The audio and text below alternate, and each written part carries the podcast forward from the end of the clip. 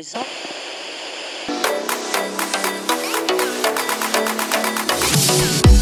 You are now tuned into Pulse Pounding with Mickey Dylan.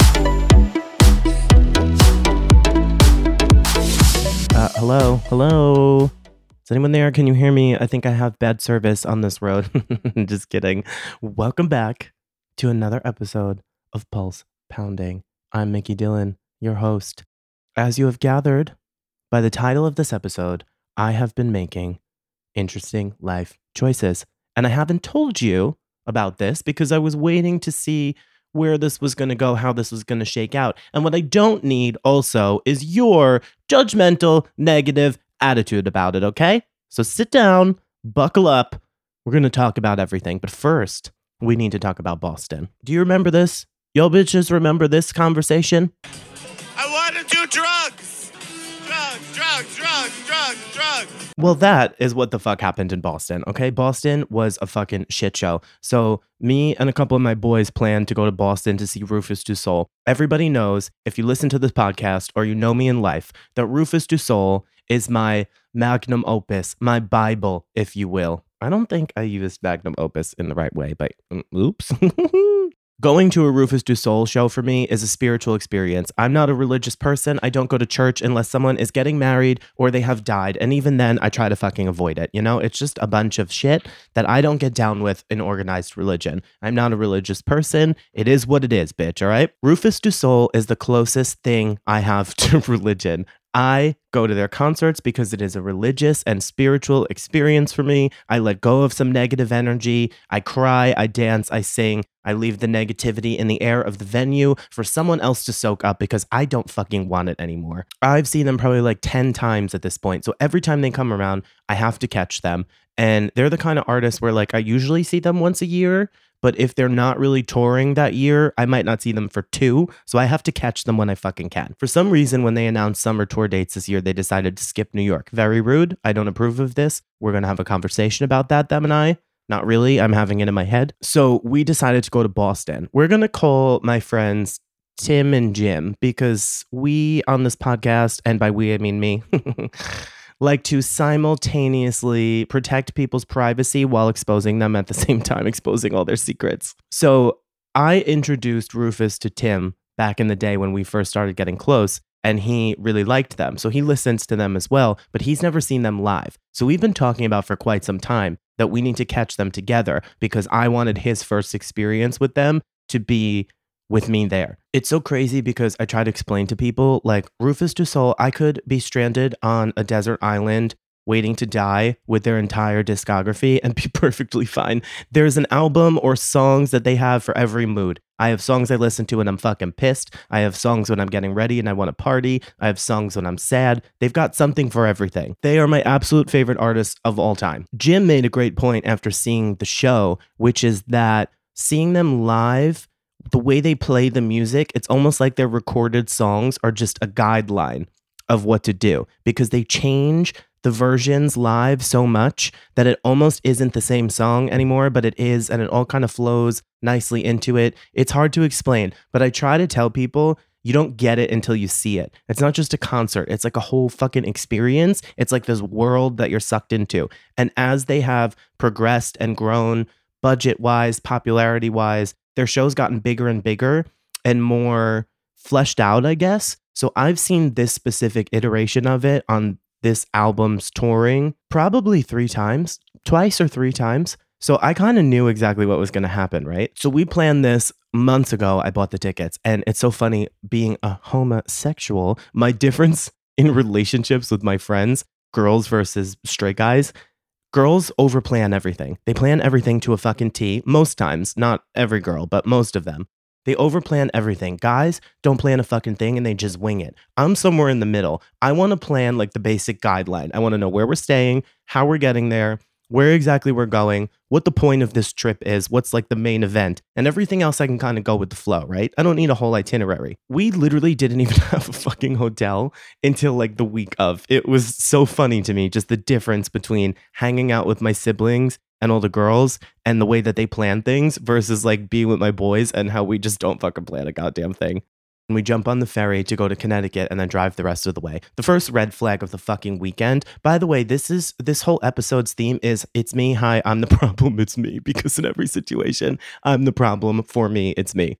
We jump on the ferry and we're like ready to go on an overnight vacation, right? I keep calling it a weekend, but it was literally a weekday overnight, but it is what it is. It's a weekend, it's an overnight vacation. That's how we're treating it. We're ready to party. So we immediately go to the bar on the ferry looking to drink. After like a half hour on the boat, we're like, is a bartender ever to come and fucking serve us? So Jim goes to ask somebody if we're to get a fucking bartender anytime soon.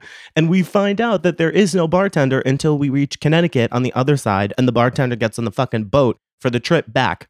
What good does that do us? Too late for fucking us. It does make sense that they don't serve alcohol until noon, but I mean, uh, come on, people are going on overnight vacations here. We're ready to drink, we're ready to party. Thank God Jim kept beers in the car. This is why you keep beers in the car, just in case you fucking need them in a cooler, ready to go.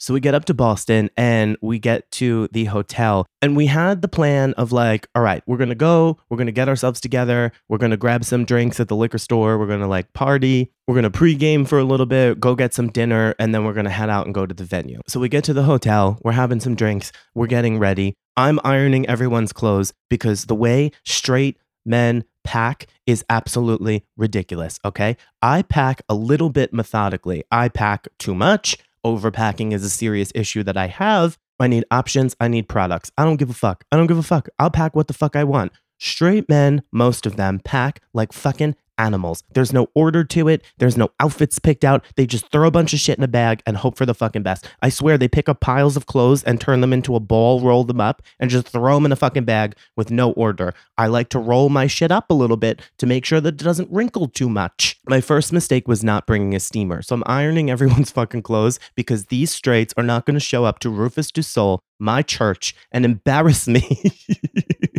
by being fucking wrinkled. I didn't bring the steamer, and now I'm stuck with this makeshift bullshit hotel iron that's half working, half not. I tried to call the fucking front desk. We're in this beautiful hotel, beautiful hotel in Boston, and I tried to call the front desk to get a new iron. The phone doesn't fucking work. Then I called for my cell phone, no one's picking up, so I had to make do with what I had. I was fucking pissed about that. We're dressed, we're ready to go. We decide we're gonna go downstairs to the hotel bar restaurant, which was gorgeous. I don't remember the name of it, but it was beautiful and we're going to have some food and we're going to get the fuck out of here, right? So, Tim and Jim like to dabble in the hallucinogens, specifically mushrooms, and I don't fucking play that shit, okay? We've talked about this before. I don't need to see anything that's not real. What I see in real life is scary enough. I am not the person for those kind of things, okay? I know myself. I don't need that shit. I need to be in control of myself and what's happening around me. Mind you, before I got on the boat, I took one of my leftover kidney stone Percocets. I have about five of them left. My name's on the bottle.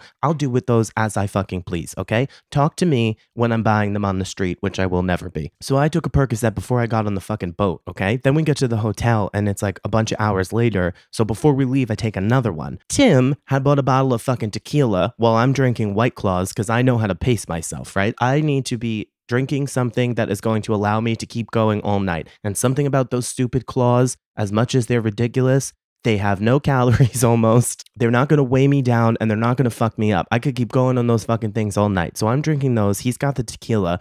And I have no business drinking tequila. Nothing good happens when I drink tequila, but sometimes when I'm feeling good, when I'm in a good place, I get a little brazen and I'm like, I can handle it. Everything's going to be fine.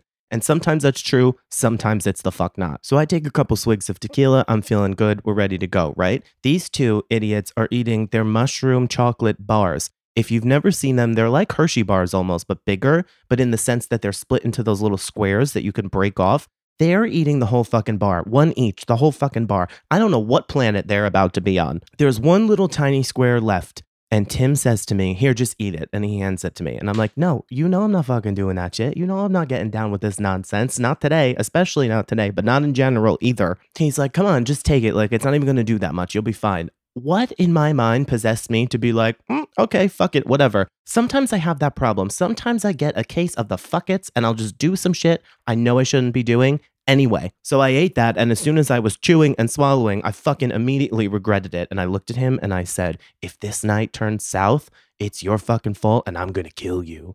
even though it's my own fault because nobody forced me to eat it. We go downstairs to the hotel bar restaurant, which is full of finance bros. I didn't know that Boston had such a finance community, but every one of them is in their fucking finance bro outfit having a goddamn Aperol spritz looking like fucking homos. You ever just look at somebody and know that even though they're not gay, they've definitely had their wiener touched by another man? That's what the room full of these motherfuckers were. They all looked like that. We sit down at the bar and I preemptively told everybody to bring their sunglasses because I need to wear my shades. When I start smoking a joint at a concert, having a couple drinks, my eyes are the dead giveaway that I'm fucked up. And nobody needs to know that I'm fucked up unless I choose to share it with you. So I am wearing my shades all night inside, especially a concert where there's going to be a bunch of bright lights. Sometimes I need a fucking barrier. So everybody's got their shades. I choose to continue to wear mine inside. We sit down at the bar and I look all the way to the other side of the bar. You know how bars like wrap around and somebody's sitting like on the corner, kind of facing you? I look over and there's a goddamn some sort of terrier or fucking bulldog sitting ass in the chair, hands on the bar with a bowl, eating out of the bowl like a fucking person. All this motherfucker needed was a cigar in his mouth to be set. And everyone's looking and laughing and whatever. And I'm looking over like, is this a literal fucking dog? Sitting at the goddamn bar. Is that legal? Is that sanitary? I mean, I'm gonna mind my business, but is this real or are these the fucking mushrooms kicking in? Am I seeing a goddamn mirage? Is this a hallucination? But I quickly realized that it wasn't by everyone else's reaction. So there's a goddamn fucking dog at the bar sitting down like a person. Okay. We eat, we go back up to the room, we get our stuff together, have another drink before we leave, and we're ready to party, right? So we get to the venue. I bought fast lane passes, which I definitely recommend for concerts. If your concert offers a fast lane pass for a general admission show, spend the $20, you cheap motherfucker. Spend the $20. We skipped the whole fucking line and we're in and through security in like two minutes while everyone else was waiting on the line that wrapped around the fucking building. We had talked before about do we want to be on the floor? Do we want to find a seat? I'm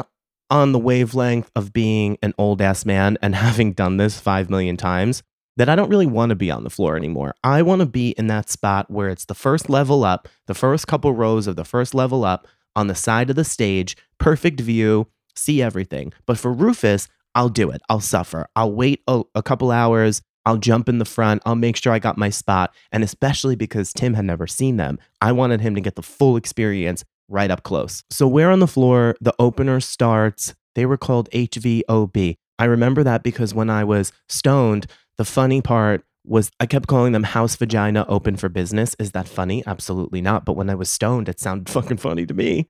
They were great. We were vibing with the openers. And then I realized that it's about time for Rufus, right? It's just about nine o'clock. They're about to come out. And all the time leading up to a Rufus show, usually like the week before, I'm anticipating it. I'm like, holy shit, here we go. It's happening. It wasn't like that this time for some reason. And then all of a sudden it was the day before, and I was like, holy shit, it's tomorrow. And then when you wake up on the day of like things you want to do, you're just excited and the time passes. And then all of a sudden you're on a fucking trip to Boston and you're like, oh, we're here. And the day just starts going so fast. Now all of a sudden it's about to be nine o'clock. They're about to come out. So we're like three rows of standing back in the general admission floor. So I leave to take one more pee break and grab one more round of drinks because I am not about to leave at any point during this two hour set that they're about to do. We had made some friends on the floor at this point, people that were around us, some girls that were standing next to us. We actually met some people who were also from Long Island, which was kind of funny all the way in Boston. I go to the bathroom, I grab the drink, I come back, we're ready to go, right? Rufus comes out, they start playing, I'm losing my mind. I light my joint, I take a couple puffs of my joint. Nobody else wants to smoke with me, so I'm fucking smoking alone. And now I'm looking at these motherfuckers who ate those whole mushroom bars, and I'm thinking, like, I wonder what they're seeing. I started to feel something. I wasn't seeing things. I didn't take enough to where, like, the room was melting or all the shit, all the stories that people say about mushrooms. I didn't take enough of it to experience that. Thank the fucking Lord. But I definitely felt something. Everything was a little more vibrant and like popping a little bit. And sometimes I felt like time was moving extra slow, like not at a real pace, I guess. But the problem was that I also mixed a bunch of shit, so I didn't know what was interacting with what to make me feel that way. Was it the mushrooms? Was it the mushrooms combined with the weed? Was it the weed combined with the Percocet and the tequila? I don't know what the fuck was happening. I already have a negative attitude when it comes to like hallucinogens. That's why I've never done them.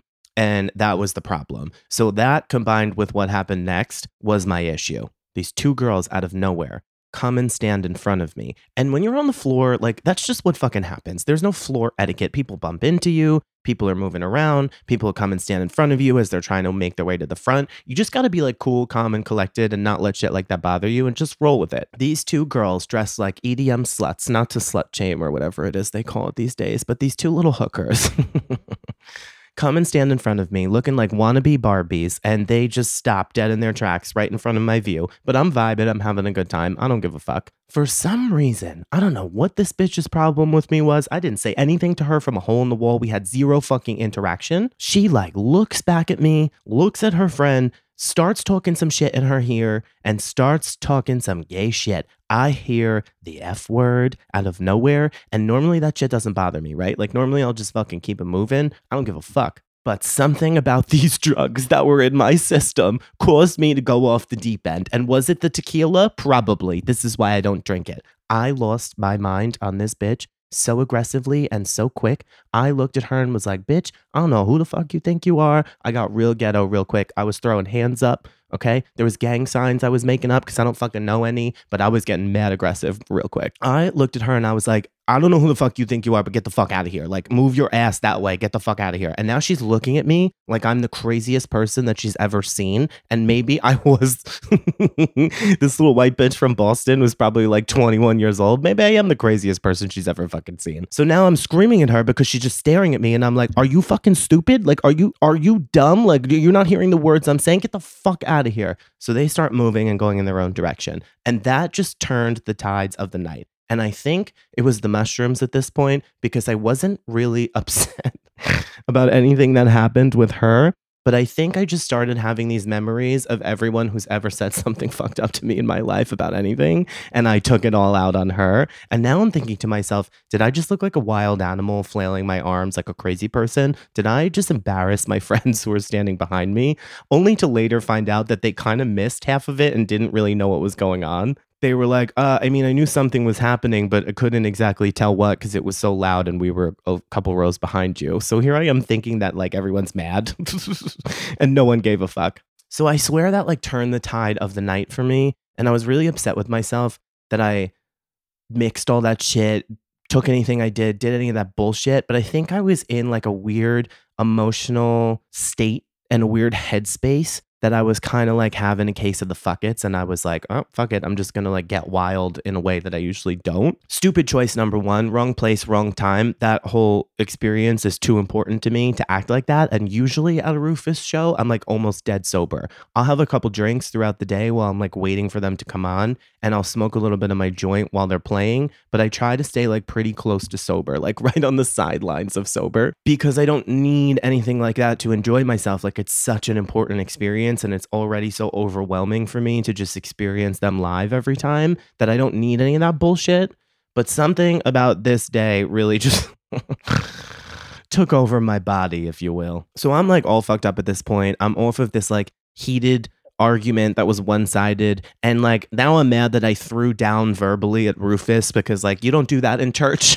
you don't fucking scream and curse people in church. So now I feel like I was just going in and out of like consciousness almost and negative and positive spaces. So I just was like zoning out. Then I was like looking over and really enjoying the music and the performance as it was happening. But then I would like zone out again and then I would come back. Then I would start to have this like overwhelming feeling of like negativity and like weird thoughts. Almost like I was thinking back on certain things about life but like why was that happening in this environment it was super fucking weird and i didn't like it at all i felt exactly about mushrooms the lowest dose that i took as I thought I would, which is that I fucking hated it and I will never do it again. The best part of the show was looking over at Tim and Jim and watching their reaction. So I knew that they were going to see certain things that I had already seen and experienced and really be blown away because I know the kind of people they are, that they would appreciate it. So watching their faces react to like some crazy shit that I knew it was going to happen and then hearing them talk about it all night and the next day like how blown away they were and how excited they were by what they were seeing and how they couldn't believe the experience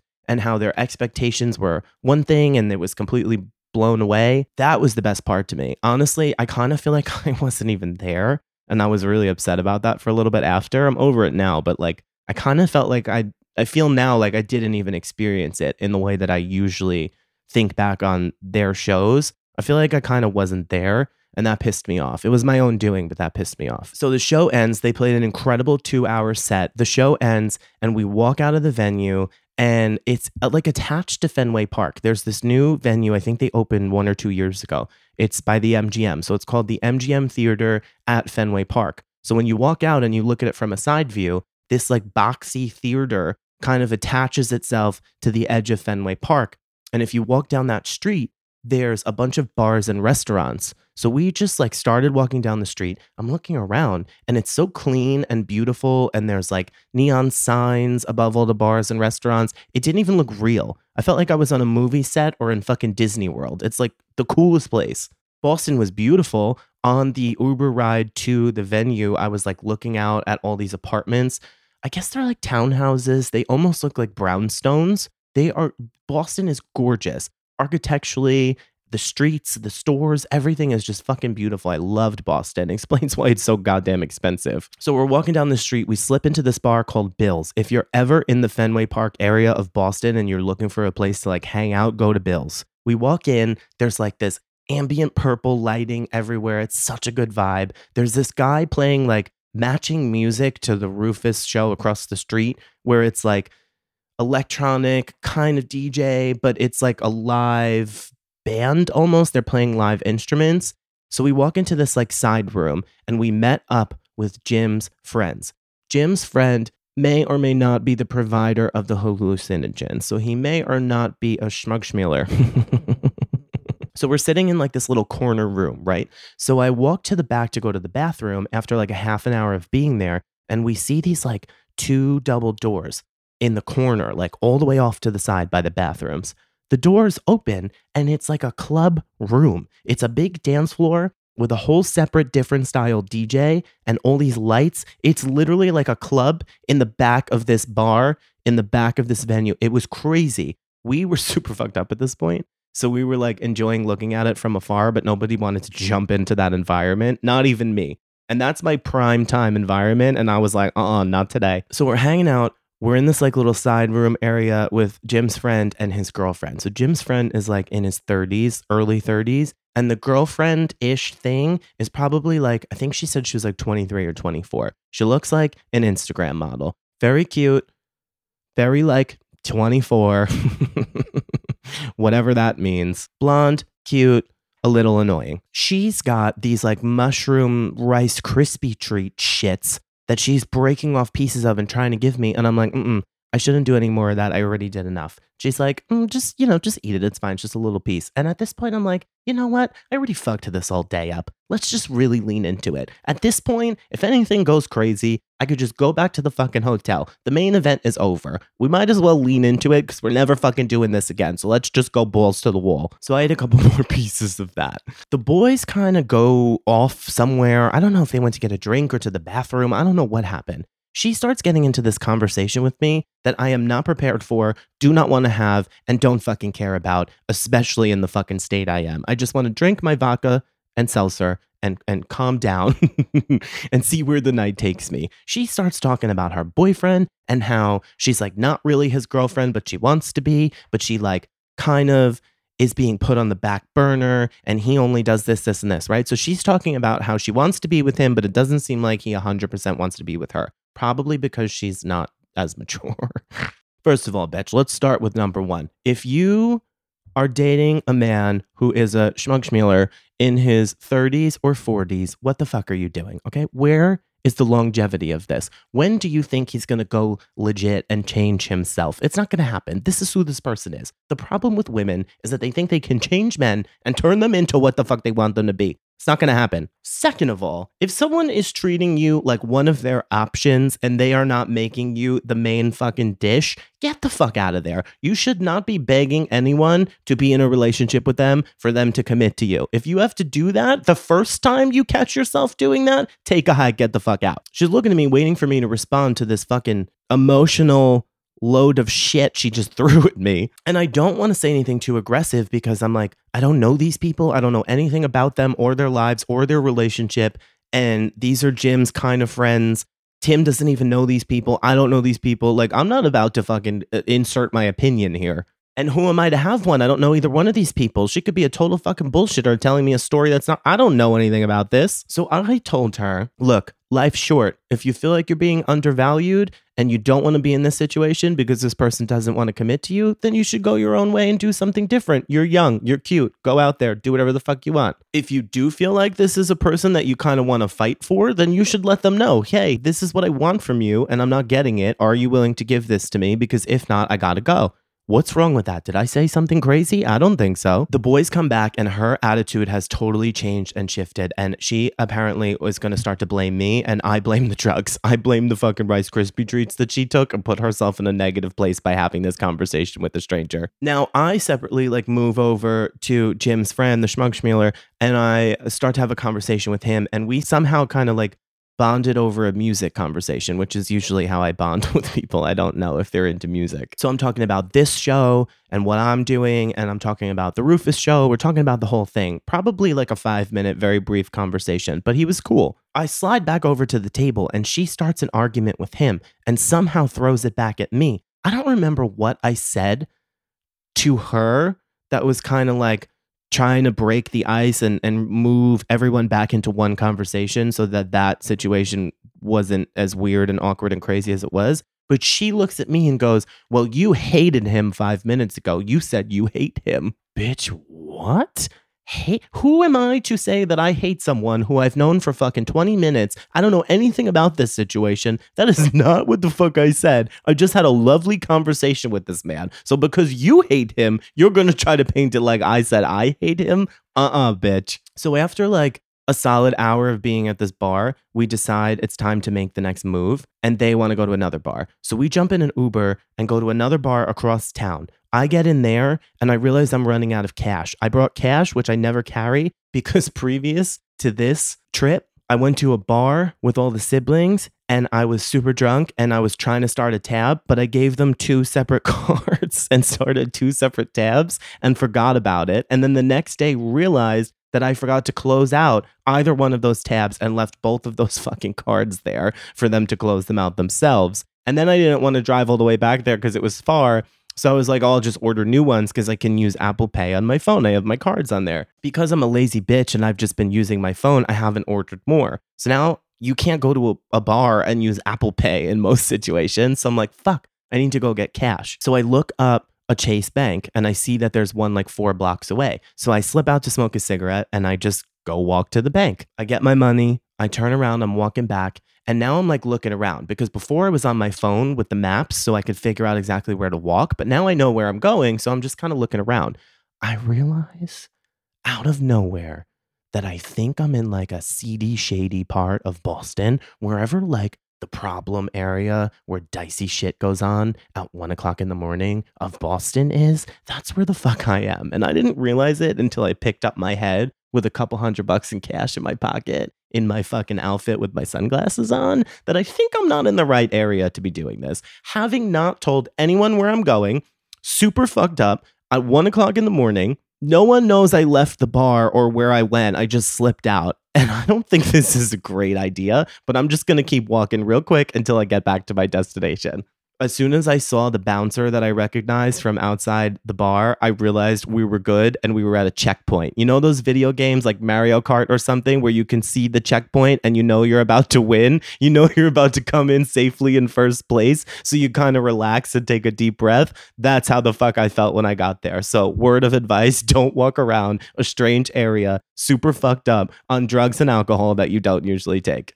So now the girlfriend is getting like too much for me. She's starting to cry. She's like miserable in the corner. This has been dragging on now for like an hour at this point. Girl, get yourself together, okay? Go home, go back to the hotel, fight about this later, remove yourself from the situation, or act like you're fucking happy like a grown adult and cry about it later, okay? We get in the Uber because the boys want to go to a fucking casino. Now, at this point, me and Tim are like, we just want to go back to the hotel. We are done. We are at max capacity, but we went anyway. She's in the Uber crying and fighting with him, and I'm in the back, back row.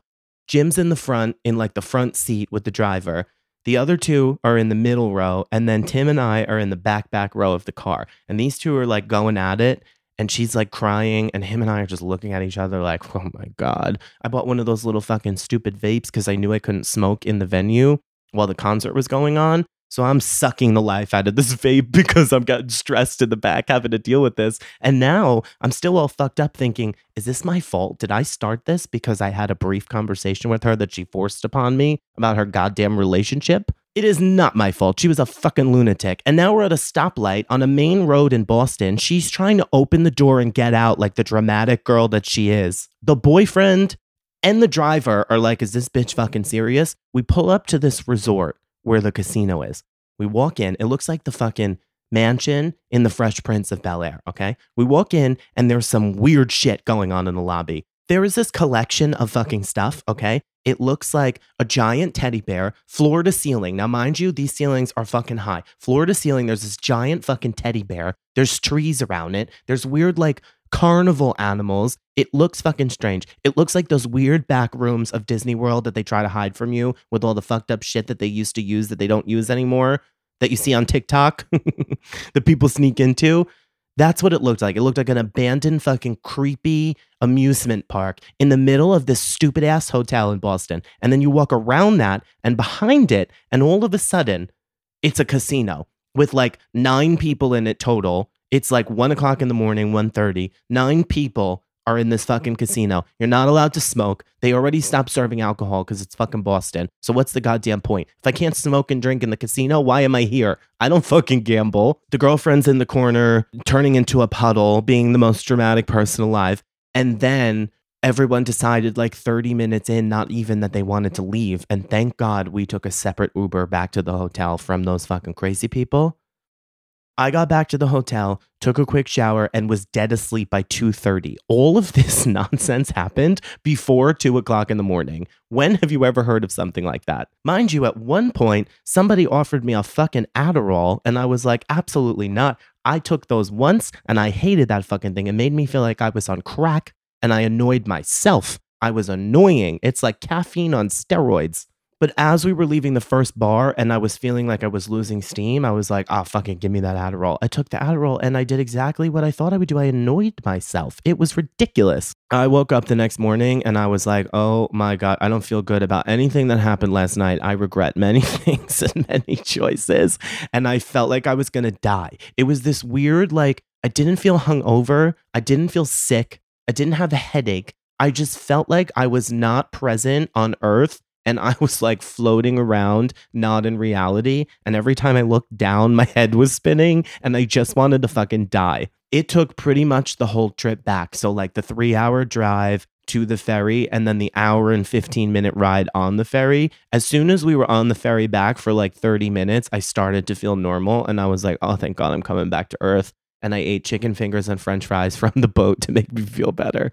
So, was the trip great? Yes. Was the show great?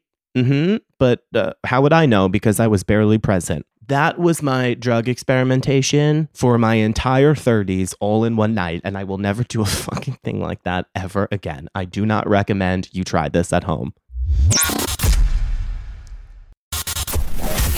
Do you want to get into the juice? Do you want to talk about hot chocolate? I know you read the fucking title. I know you're waiting for it. I know you probably fast forward through some of that fucking Boston story. And good luck because those of you who I speak to, I'm going to quiz you to make sure you listen to the whole story first. All right, let's get into it. Yes, I did it. I slept with hot chocolate and I s- titled this episode past tense. I slept with him. Like it only happened a few times and it's in the past, but it's actually been ongoing for probably six weeks. Ah. now, I was avoiding telling you this story because I wanted to gather intel and see exactly what is happening here. But you know what I know is that I don't know what the fuck is happening here. So we're just going to talk through it. Thank you. Please listen. This is the point where I'm going to hold and pause for cheers, reactions, applause, or whatever the fuck else you're doing or feeling listening to me admitting this. All right, so last we left off with hot chocolate, this motherfucker had pissed me the fuck off. Pissed me the fuck off. I was looking for some closure that I wasn't getting. We had a nice conversation. Then he was fucking rude to me. Then he called me some mean names that are not true. Which I've continuously reminded him of. And we had had these periods of time over the course of being broken up after he moved out where we would like talk here and there. And then like a month would go by and then somebody would reach out. And then like six weeks would go by and then somebody would reach out. This whole time I hadn't seen him. I saw him like once to exchange some leftover stuff that I had had left. But other than that, like we weren't hanging out. We never hung out. Nothing was like sexual. It was nothing like that. Now, the week or two leading up to this, we had been texting kind of more consistently. And we had said a couple times that, like, in conversation, in context, that like it wasn't smart for us to hook up or like see each other or get like physical. And I had said right before this to one of my friends at work. Like, we've had the conversation too many times on both ends about how, like, it's not smart for us to do this. That makes me kind of feel like we might end up doing this, but I didn't think it was going to be when or how it happened. And honestly, I wasn't really sure it would happen, but I kind of felt like it might be leading to that because we were trying to remind each other and ourselves that it wasn't smart. So we had been texting kind of consistently. So there was this one night we were texting. We both had been drinking separately. I was at home having like I had had half a bottle of champagne at this point by my fucking self. We were texting and he's been dealing with the situation family shit where like a close family member of his is not well and that's been weighing on him combined with his own stuff that we all have where we're you know trying to figure this out, trying to figure that out, life stuff, right? So he's just been feeling stressed and kind of emotional at this point. So he was having a hard night. I was in a weird place. I was kind of being flirty and I had texted him back like why don't you just come over? And at that point, he called me right after I sent that text. So we like got into a whole conversation that got kind of deep. And I could tell that he was like feeling kind of upset. So I was like, I should just go check on him. Like, I know he's not home. I know it's in like a mutual public fucking space. the downtown area of where we live, when he moved out, he moved like 30 minutes away. And then he moved back to the same town that we were living in together. And I swore it was to torture me, even though that's not true. So he lives like fucking two miles away from me. And the eh, downtown area where all the bars and the restaurants are, are is literally walking distance from his house. So the whole time we were on the phone, I realized I couldn't drive. I realized that it was a fucking weeknight and I was not getting an Uber over in the area that I'm in. Okay. So I walked two fucking miles at like two o'clock in the morning to go find him and to go like be there and try to comfort him the whole time we're on the phone, it takes me like 40 minutes to walk there. He doesn't know I'm walking there. When I was about to walk up, I was like, Where exactly are you? And don't fucking move because I'm out of breath and I'm about to pull up. So I got there, we were talking, whatever. I was like, Come on, I'll walk you home and I'll grab an Uber and I'll head back to my house. So I walk him home and we're sitting like on the stoop. I'm smoking a cigarette. And he's like, Why don't you just come in? I don't want to sit out here because we were in a conversation. I'm like, Fuck, I shouldn't go in, but fine. So I go in. His apartment is messy because he is the cleanest person I know. The man takes 95 showers a day. Everything's clean, but he's still a messy boy, the same way I am. There's like shit places, there's just clothes out. It's, it's just how we are in, in nature. So I immediately start fucking cleaning up. I'm doing dishes. He's like, What the fuck are you doing? We've got the music on. He's like being stupid and dancing around. We're like having a good time, right? As we're talking and as we're slipping out in and out of real conversation and just being silly. So at this point, it's like four o'clock in the morning, and I'm like, fuck, I'm never gonna get an Uber out of here, and I really don't wanna walk two fucking miles back home at four or five o'clock in the morning. I'm exhausted, I'm kind of drunk, like, fuck this. So he's like, why don't you just stay? And I'm like, I don't think I should do that. But I'm thinking to myself, you know what? We'll just go to sleep. I'm exhausted. We'll just go to sleep and I'll wake up in a couple hours and grab an Uber home when it's daytime and appropriate. Is that what the fuck happened? No, that's not what the fuck happened. So we were being stupid and like, you know, dancing around the room and just being idiots. And he just, we got a little close. We got a little too close. And then he kissed me. And then I was like, oh, fuck. And then he backed up and he was laughing and he was like, We said we weren't going to do this. We shouldn't do this. And I was like, Okay, fine. So let's go to bed. Then we end up in bed. Then everyone is somehow naked. And then he's laughing again as we're like rolling around. And he's like, mm, We shouldn't do this. And I was like, Your dick's already out. Like, it's too fucking late for this. We've already passed the point of we shouldn't do this. And we're already in it. We fucking went for it for hours, literal hours. All of a sudden, it was seven o'clock in the morning. So his bed is in front of this really big window and he has like blackout curtains over it. All of a sudden, the curtains are open. I don't know when or how that happened because I was kind of fucked up. And then the curtains are open and the daylight's coming in. And I look across and I realize I've been on top of him for like fucking a good solid 20 minutes staring into the windows of the other house next door that's like far enough away where I don't think anybody could see, but you never know. And I'm just like naked in the window, going for it in front of all the neighbors. Oops. So then we were like about to fall asleep, right? And we started getting into a conversation that I didn't expect about like relationship stuff. And it was kind of the rest of the conversation that I had been trying to have that I couldn't get out of him. I kind of got that. So I fell asleep and I felt good about where things had gone in that conversation. I didn't know if I felt good about the fact that we were just, you know, sexualizing each other for hours on end. And then I woke up again to him getting a little close.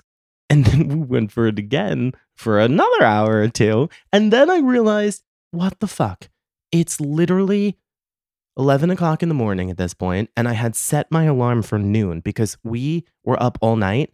And the first time we went to sleep, I was like, there's no way I'm getting up anytime in the next two hours. So I'll set my alarm for noon. I'll get myself the fuck home, shower, wash off the sin, and go to work. I realize it's 11 o'clock and I have my alarm set for 12. I literally had slept for like two hours. Whatever, it is what it is. So I get up and I'm like, I gotta go home. I gotta get to work. I gotta get myself together. I'm gonna catch an Uber and get out of here. He's like, I'll get you an Uber. I'm like, mm, can get myself an Uber, motherfucker. I don't need your Uber. He's like, I'm gonna get you an Uber and I'll put in a 7 Eleven stop for coffee. And I was like, you know me so well. So I go do my walk of shame from my ex's house at 1 p.m and get myself a coffee at 7 Eleven, thinking about what the fuck just happened. So at this point, I'm thinking to myself, you know what? Let's put things into perspective. Everything's fine here. It is what it is. And I feel like if I never see or talk to him again from this point on, this feels like closure. We got it out of our system. It was it was great. It was I don't want to go too far into detail. it was fine. It was cool. It was fun. And if nothing else, I feel like I got everything I needed out of that. And I was hoping, in a sense, that he kind of felt the same way. Like, this could be our closure. We had a great conversation, we had great sexual activity, and whatever happens, happens. So then the next night, he was like kind of leaning more into the place he was in the day before, like feeling emotional about certain situations. So I was like, why don't you just come over and talk and we'll hang out and we'll just, you know, figure it out. So he comes over, we have like a long conversation about life stuff and everything that's going on in both of our lives. And it was great. And then we just went to sleep. The next night, I was the one who was feeling needy. I was like, fuck this. This is not ending this way. We have to do that again. it's really hard to let go of the best sex you've ever fucking had in your life. It is so hard to let go of that. And then to not do it for eight months and creep ourselves back into it that first day. I'm like, I need to do that again. I don't know how many times of this I have left, but I need to do that the fuck again real quick before one of us changes our mind.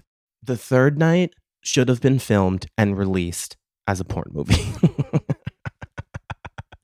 if I had an OnlyFans and we filmed that, it would have went fucking viral. I set up my lights, the lights that are behind me, my LEDs. I had the music on, the candles, the vibe was going, and all of a sudden things just started happening. That was probably like top five best sex I've ever had in my life, like times of sex.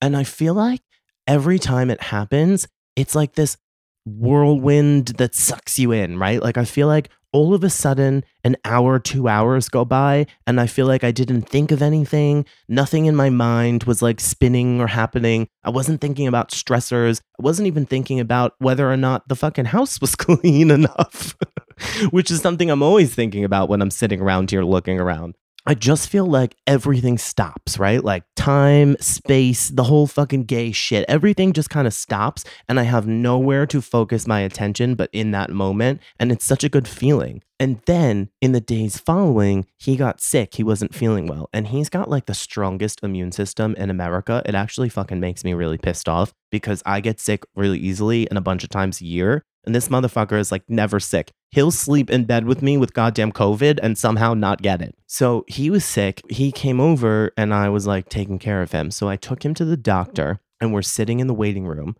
and he's like fucking around on his phone, doing reading, doing whatever. And I'm sitting next to him. We're in the waiting room for quite some time. So I have my arm like wrapped around his arm and I'm like rubbing his arm. And then he's got his hand on my leg and my head is like rested on his shoulder. And I laughed at one point during the hour that we're fucking sitting in this chair. And he's like, What? And I'm like, Oh, it's just funny. Like, I, your scent, like, I forgot about it. I just like, you smell like you. And he's like, freaking out. He's like, Do I smell bad? I'm like, No, no, no. It's your own scent. Like, everybody has their own scent. And I just like forgot about it. And I'm sitting here and I'm like laughing because it's like a sense memory thing. And then I started to get emotional and I had to get up and leave and go smoke a cigarette because I started to feel like myself tearing up. And I think it was just the weirdest things have happened as we've been spending time together over the past mm. couple weeks where like you just forget certain things. You forget.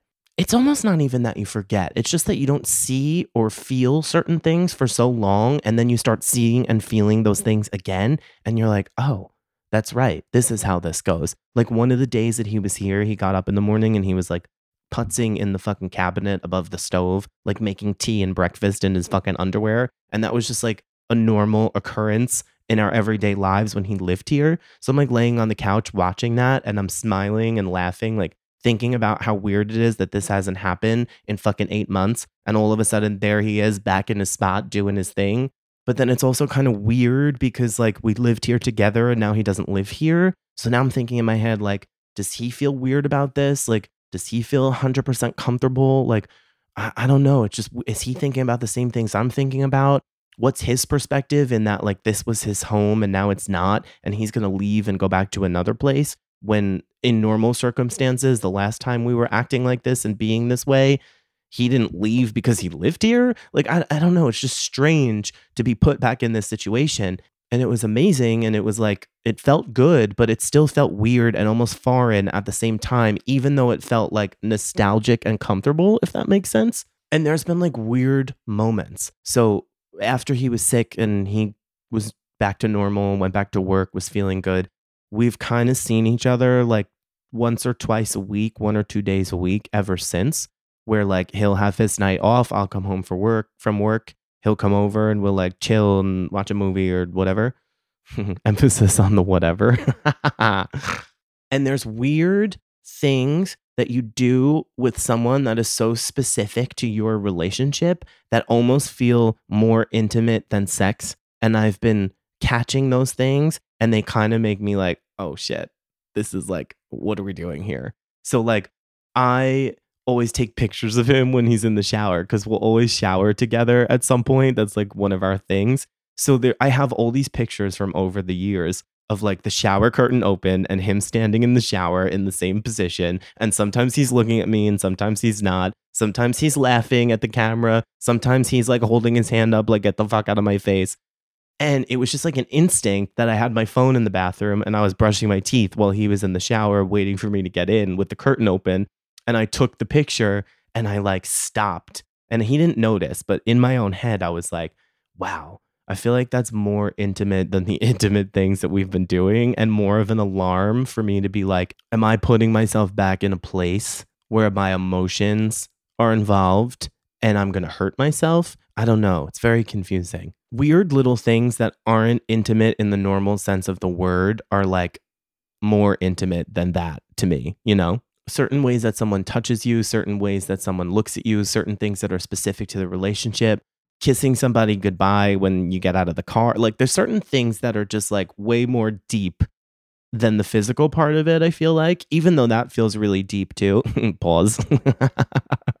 Metaphorically and literally. So I don't know. We've been in this like weird little bubble for these past few weeks where we've been like talking, seeing each other, hanging out, sleeping together. And it's not like it's just sex, right? Like, I think I tried to put that in my head, even though I didn't believe it, to convince myself at the beginning of these few weeks that that's all it was. But it's not like he's just coming over here and we're having sex and he's going home. Like, we're not like that. It's never going to be that with us. It's never going to be just that. Like, if you're coming over here to hang out, even if we do have the intention of doing that, you're going to just fucking sleep over. Like, you know, like I'm not going to send you on your way afterwards and pat you on the back and say thanks for the good time. Like, that's just not who we are as people together, regardless of the fact that we aren't together, but we're also not talking about it. And that's kind of weird too. Like, for the first time the other day, in these few weeks, we like briefly had a conversation about like what the fuck are we doing and how do we feel about it. But it was very quick. and we didn't really get too far into it.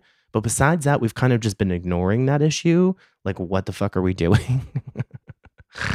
but I don't know if either one of us have a fucking answer because which way does this go? Like, where does this end? What is the end game here? I wasn't thinking about that at the beginning of these few weeks because it's just like exciting to be experiencing this with that person again. And this motherfucker has like, has swerved my few advances over those months of like being in a moment where I feel some type of way and trying to like get him to come over here.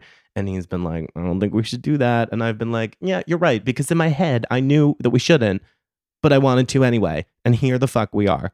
This is why he knew we shouldn't, because now we're wrapped up in this weird place. I don't know. I feel like there's such a strange struggle of feeling like you love someone so much and you want to be with someone so much, but being so unsure of whether or not that situation is ever going to work. And I think that after all these years of trying to figure it out and trying to stick together and make it work, that not happening for the second time is making us both feel like it wouldn't work a third time, you know?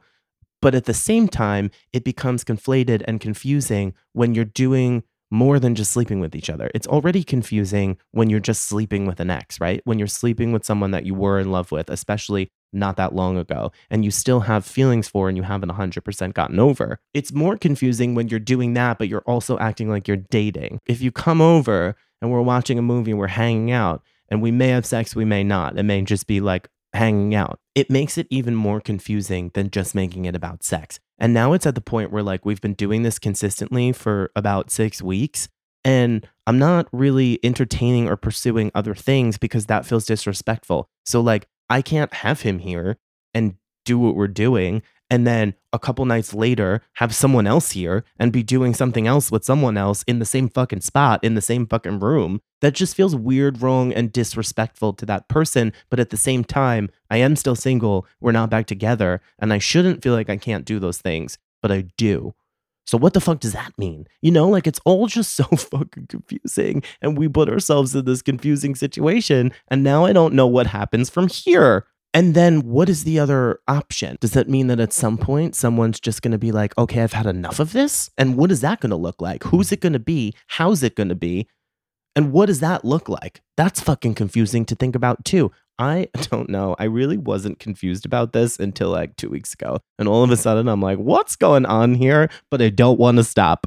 I swear to God, when you have such good sexual chemistry with someone, it's so hard to fucking let go of. And then when it's attached to the fact that you already are in love with that person, but you feel like you can't be, I, I don't know. It's so strange and so confusing. Also, at the same time, the sex itself is like, always been as good as it, as it is because there's always emotion attached to it. So even if it's like hot and nasty the way like sex should be, there's still some emotion there. And even in at this point to this day being in the situation that we are, like there's still emotion to it even though there may be times where we're acting as if there isn't, if that makes sense, without being too fucking graphic. And you're acting in a way where it's just supposed to be like fun, but there's still emotion attached to it. How could there not be between those two people, you know? So the moral of the story is I don't know what the fuck we're doing, and I will let you know what the fuck we're doing when I figure it out. All you need to know for now is that I am continuing to have the best sex of my life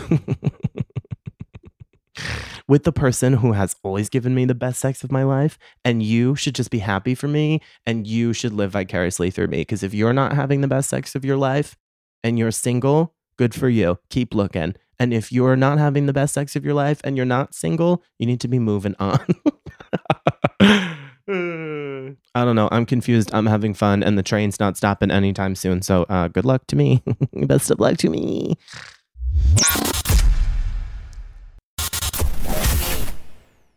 We couldn't talk this much about me and my personal life without turning the attention onto you. So, of course, I asked you, the listeners, to tell me if you have ever slept with an ex and what that situation was like, to give me all the good details. And some of you did, and some of you didn't. Some of you are really good at following prompts, and some of you are a little fucking slow. So, let's get into how you feel about sleeping with your exes.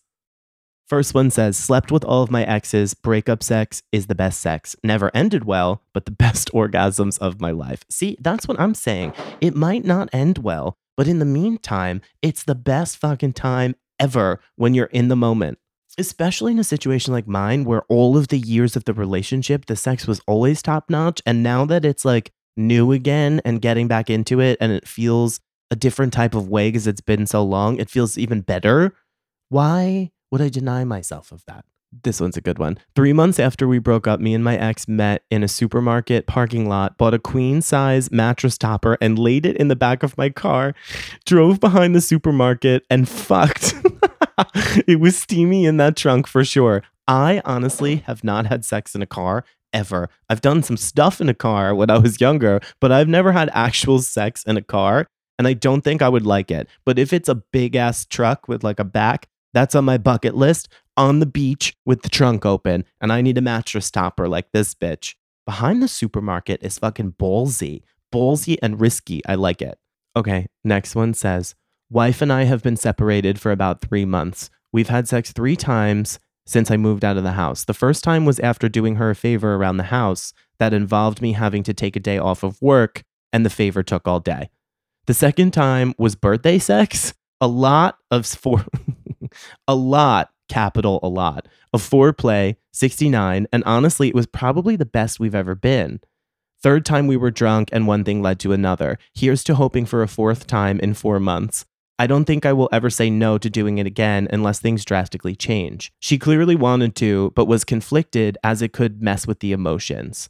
That's such a good point. I think that's such an interesting perspective when you're in a marriage and then you separate and maybe you have kids together and depending on how long you've been together that really changes things i feel. When you are moving out of like your house that you own together separating things like your cars and your finances that have all been merged together the way it is in a marriage kids and schedules and all that shit and then you start sleeping with each other again that sounds even more confusing than what the fuck i'm doing. We had our first audio response to this question in the history of all 51 episodes of Pulse Pounding. So I'm going to play that for you and then try to figure out how to warp the voice so it sounds different and I don't expose the person.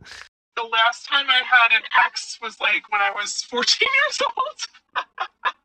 no, that's not true. Probably like 18 years old, but it's still been a minute. But yes, I have slept with multiple exes multiple times personally think that once, like, if it was a relationship where it wasn't like a bad falling out, like it was one of those things it was just like a mutual thing, which is what happened with the two that I did re sleep with. It was one of those things where we were like comfortable and it just happened. Like we were with friends and we just hung out and had sex. I think it's fine if you have no emotional attachment it gets really weird if you have feelings for each other still. And I think that happens most often when you have been married for a long time. I know my friends that have had people they divorced and went back to those people after the fact and had sex with them because it was comfortable. See, that's so fucking interesting to me. And that's interesting that we're back on the topic of sleeping with an ex husband or wife, like when we're talking about marriage, right? So, yeah, you're going back to it for comfortability, or you're going back to it because you miss it, or you're going back to it because you're not finding what you're looking for out there. And you start to kind of remind yourself, at least in my sense, of why you're not in that relationship to begin with, but that gets confusing. So, the part that she's saying about not including your emotions or making, or it being okay if you're not emotionally invested, but doesn't the sex end up leading to emotional investment when it's with someone who you have a history with, who you've already been emotionally invested with. I think it's easier to have sex without emotion, especially for men, if you're having sex with someone who you've never been emotionally invested with, if it's someone new. Yeah, there's a chance that you may start to like that person or see a potential for a relationship, but there's plenty of people who have casual sex with people and don't get emotionally invested. But I don't feel like that is as possible. It's possible, but it's less common when you've already been emotionally invested in that person. So you're already feeling some type of way about what you used to be with that person. You've spent time apart and now you're missing it and you're missing that person to some degree. So don't you think if you start to continually do it, your emotions come back into play and you become emotionally invested all over again? Maybe that's the point. Maybe that's why everyone says it doesn't end well. Okay, next one says, Yes, I've slept with an ex. It was six months after we broke up, and it happened maybe like four times, but it put me in control of the situation and gave me closure because I was the one to end it. He, however, said he wanted to marry me, and I'm like, Well, bye, I don't. we were like 20 at the time, and I was like, Relax, pal. There's always an underlying reason for it, but I think sometimes you just need to get it out of your system till you get the ick. So that's an interesting perspective, too. Like, are you doing it because you're the one who was broken up with and you want to kind of like take the power back and feel like the one in control? So you're fucking them until you feel like, ugh, I'm done with this. And then you end it. And now you feel like you're the one who ended things. I don't know. I'm personally not that kind of person. I don't feel any type of way. For, I mean, I have never been broken up with. but I don't feel like, well, I need to take back control. Somebody told me this wild story recently about someone he was dealing with and they kind of like screwed him over. So he like manipulated them into screwing them over back. And like, I just find that shit stupid and immature. And I don't think that that is anything I would do. But I do think the perspective is interesting where like you don't feel like the one with the power. So then you're the one who takes the power back. And then that person wants to take you back. And you're like, mm, no, that's got to feel good. Next one says, Nope, I've never slept with an ex. I'd go full lesbian before ever sleeping with the last one again. I've been free from him for the last two and a half years, got a younger and more mature upgrade. Good for you, bitch. Good for you. Next one says, A million years ago when I was 19, I slept with an ex. I told the guy I loved him and he quickly broke up with me, which was a good thing since he knew he didn't feel the same way. The hardest part is that we almost immediately started sleeping together again and hung out all the time. After a few months, I had to cut it off because I knew I was being stupid, thinking that I could make him fall in love with me. We didn't talk for a year after that, but started hanging out again due to mutual friends. Now I have a rule where I'll be an ex's friend, but only after a minimum of a year of no contact. See, I kind of agree with this, but I don't think for me it's a year. I am distant friends with my first boyfriend. We're not like hanging out all the time, but we talk from time to time here and there. I saw him for the first time since we had broken up in 2020. We had broken up five years prior, and I hadn't seen him in person since then, and it was fine. We hung out, we went to dinner, we had spoken here and there over the years. There was no emotion left, there was no feeling. I wasn't like in any way having any type of romantic feelings toward that person anymore. It almost felt like a distant relative, if that makes sense, but like not because we used to have sex. but it felt like a distant, platonic relationship because it had been so long since there was any feeling or emotion. And when I met him, I was 20. So being 27 at the time, I just felt like a different person. Like I felt like I'd grown so much and I had outgrown that relationship and person. So I agree. I think after a few years, I could see that. But I also think with hot chocolate specifically, I could never be friends with him. I could never be friends with him, especially if he was with someone else at the time, like in a relationship. I don't think no matter how much time has passed, I would ever be okay with that. I will want to kill them for the rest of his life, whoever he ends up with. I will have a, a death wish against them. Not really. I don't want anybody to die, but I might beat them up. Next one says, I've never slept with an ex unless you count my current boyfriend whose dumb ass broke up with me for a couple months and then realized none of those thoughts wanted his dumb ass and wanted us to work things out. that definitely doesn't count as sleeping with an ex, but maybe you should punch him in the face. No, I actually think that that's a really interesting point. I think that I've seen so many, not so many, I've seen a few relationships where people have been together since they were super young or for a really long time and they start to feel like they're not sure if this is where they want to be. So they leave it and they go out there and they see what's out there and they experience what's out there.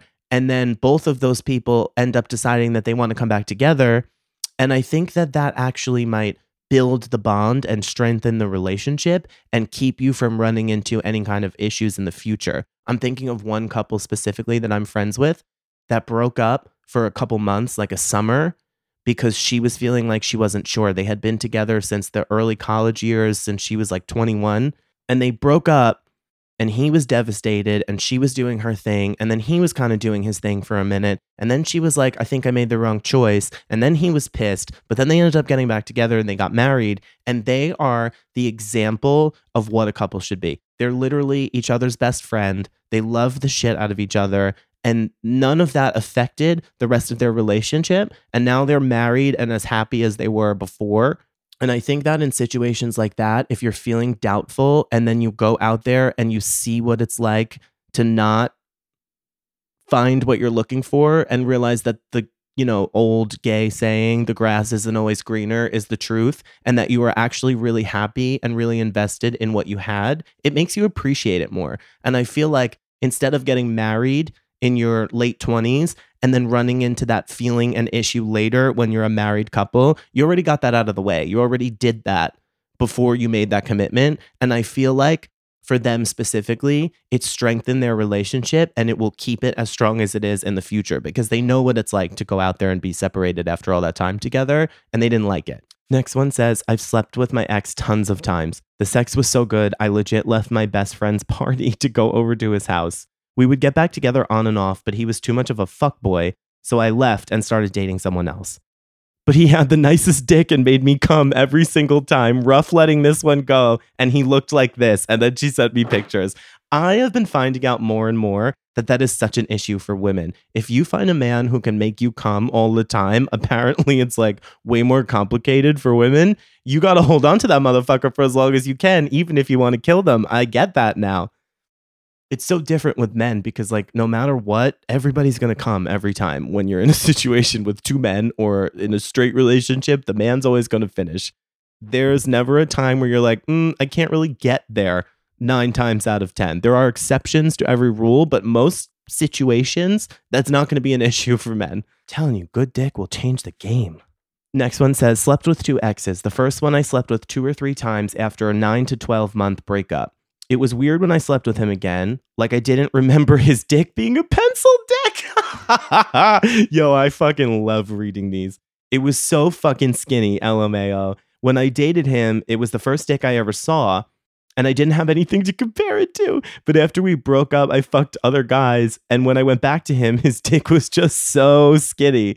We stopped talking after a little while. It just died off. He was using drugs too. It really wasn't my cup of tea. Imagine not knowing that the man you're sleeping with has a small, skinny dick because it's the first dick you've ever seen. And then you have that image in your head, like that's what dicks are. And you go out there and you see some more that are just normal or big. And you're like, what the fuck? The first guy that I ever like fucked around with when I was like 17, I think had a small ass wiener and I knew it because mine was much bigger.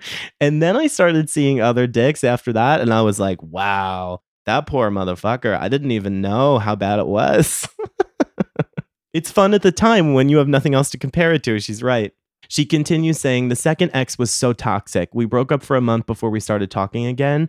I went to his house and we had sex, but it was strange and almost like awkward. Just like the first time we had sex, lol. We got back together after that and it lasted for two months. It ended up being that he hacked into my social media accounts and was monitoring it and reading my messages and logging me out. That's fucking crazy, okay? Listen, I support going through people's phones. You've heard me talk about that on this fucking show a million times. If you feel like he's or she is doing something fucked up, or they, I don't want to not include anyone. I feel like that Rihanna clip that's been going around. He or she or they or them or whatever. Some boxer briefs that both men and women and non binary people of all um, gender appropriations and the pronouns, everyone is included.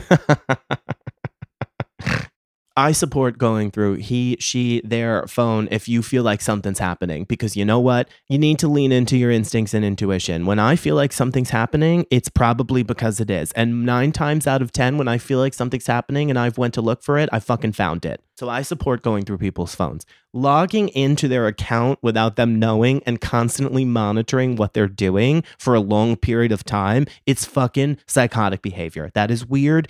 And that is like the people who track each other's locations, okay? All these fucking people who, oh, I have my boyfriend's location, I have my girlfriend's location, I watch it, I see where they are. Fuck that, okay? If you can't trust the person that you're with without having their literal fucking location on your phone at all times and checking where the fuck they are, you need to leave that relationship. When Hot and I were together, he knew better. He knows I'm not out there fucking doing any bullshit. He knows I'm not gonna step outside the relationship. And the same thing with him. We have issues in a ton of ways.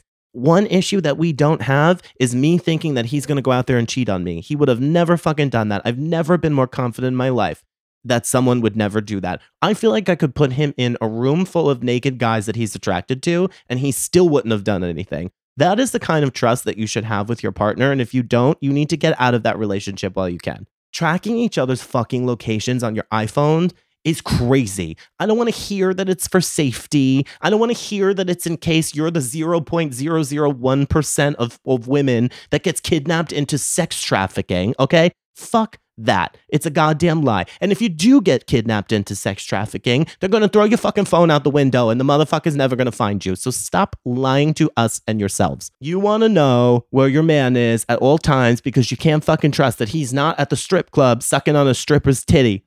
I haven't read this one yet. And the next one says, I'm not a bad person. This was over 10 years ago. I feel like this is not going in a good direction.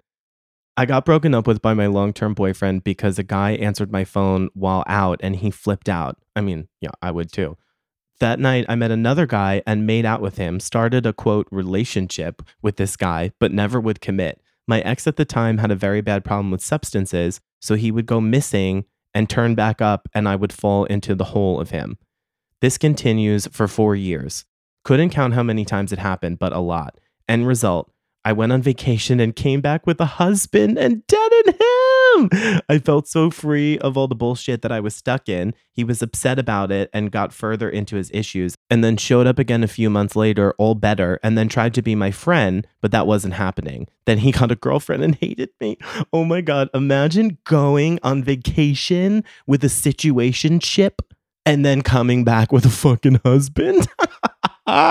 How did that happen? When did you marry the husband? Did you know him for your week long vacation? There's so many questions. Oh my God. I don't know what I would do if my ex, who I was sleeping with, and then I got back together with, and then I wasn't, and then was sleeping with on and off, came back married. How do you react to that? Next one says, I have a tendency to recycle, if you will, my exes. I don't like to add new people to my list of people or just sleep with anyone. I've slept with most of my exes even after breaking up. Not really for feelings, but because they wanted to get back together usually, but I didn't do it. It was kind of a middle ground. You get to have me at a small degree while I search for someone else. Girls got needs, but don't want to sleep with a huge amount of people, lol. My current boyfriend and I hadn't slept together since our breakup. We weren't even together for a super long time, only a few months, but we were both in toxic relationships after we dated each other for about two years. He reached out casually after a bit of casual conversation, asked if I wanted to see his son since it was his weekend. I said yes, and it's been a little over a year that we've been together. I just think back then, neither one of us wanted something as serious as we thought we did. That's kind of cool to like briefly date someone that you kind of like, but then like you're not really ready for something serious, and then you go your separate ways, but you kind of come back together in a more mature, more experienced, more ready place, and then you have a good relationship. That's kind of a cool story. I like that a lot. Okay, I saved the best for last because this is my favorite out of the ones that I read prior to starting this recording. I have been sleeping with my ex on and off for the last two years. The relationship was rocky and volatile, but the sex was just as exciting. Isn't that always the way it goes? Isn't it those relationships? So naturally, in between relationships, I gravitate back to him. Our last rendezvous was much like the other ones before. It gets better every time somehow. Yes, it usually starts as a hate fuck that turns into very raw and real lovemaking. I usually hate when people say that, but I kind of like it in this sense. This last one ended differently though. It turned into me sending a video of him on the ring camera coming over at night and leaving in the morning to the new girlfriend that I thought he was broken up with. Safe to say, we've somehow wound up texting again. Messy? Yes, but we're here for it. I'm fucking here for it. I'm fucking here for it. That's the level of petty and crazy that I want to be. Can you imagine? Could you fucking imagine? You meet this guy, this other girl, you meet this guy, you're dating for a little bit, you think he's fucking great. and then some hot ass bitch sends you a video of your boyfriend, who you thought was your boyfriend, coming to their house in the evening and leaving their house in the morning. Could you fucking imagine? And then her ex, the girl who sent the video, her ex is back to texting her in no time and they're still sleeping together. That is some funny ass shit. Not for the new girlfriend, it's not very funny, but for me, I think it's kind of funny. What a crazy bitch. That is the kind of crazy that I am. Like, mm, well, I'm just gonna let you know what's going on. the ring camera fucking sent me somewhere. The ring camera is sending me somewhere. Imagine coming to your ex's house, cheating on your new girlfriend, thinking that that bitch is not going to find out what you're doing. And then you're on recording and she turns around and exposes you. I can't even take that. That is hysterical. So I guess the moral of the story is that sleeping with an ex is always going to be complicated. And I am learning that now. It's also so interesting because in my situation, we have never done that. Like we've talked about that before. And he's very much like the once I'm done, I'm done kind of person. And I've kind of been like that too. Like once I leave a relationship, I'm not really going back. I've never slept with an ex before him. And I've never been in a situation where I broke up with somebody and got back together the way that we did previously, nor has he. Actually, I don't know if he slept with an ex. I'd have to ask him that because I don't think I've ever asked him if he slept with an ex. But he's alluded to the fact that he doesn't go backwards. So for us, it's like, what is this crazy connection that we can't seem to stay away from each other, that we break our own rules to find ourselves back in some sort of place with each other, right? Like, what do you do when two people who don't 100% think they might be right for each other, but they love each other, but they're trying to stay away from each other, always end up somehow back in each other's presence. Why can't we stay away from each other? That's the question that I keep fucking asking myself. I'm going to ask him that question when I see him. Why can't you stay away from me?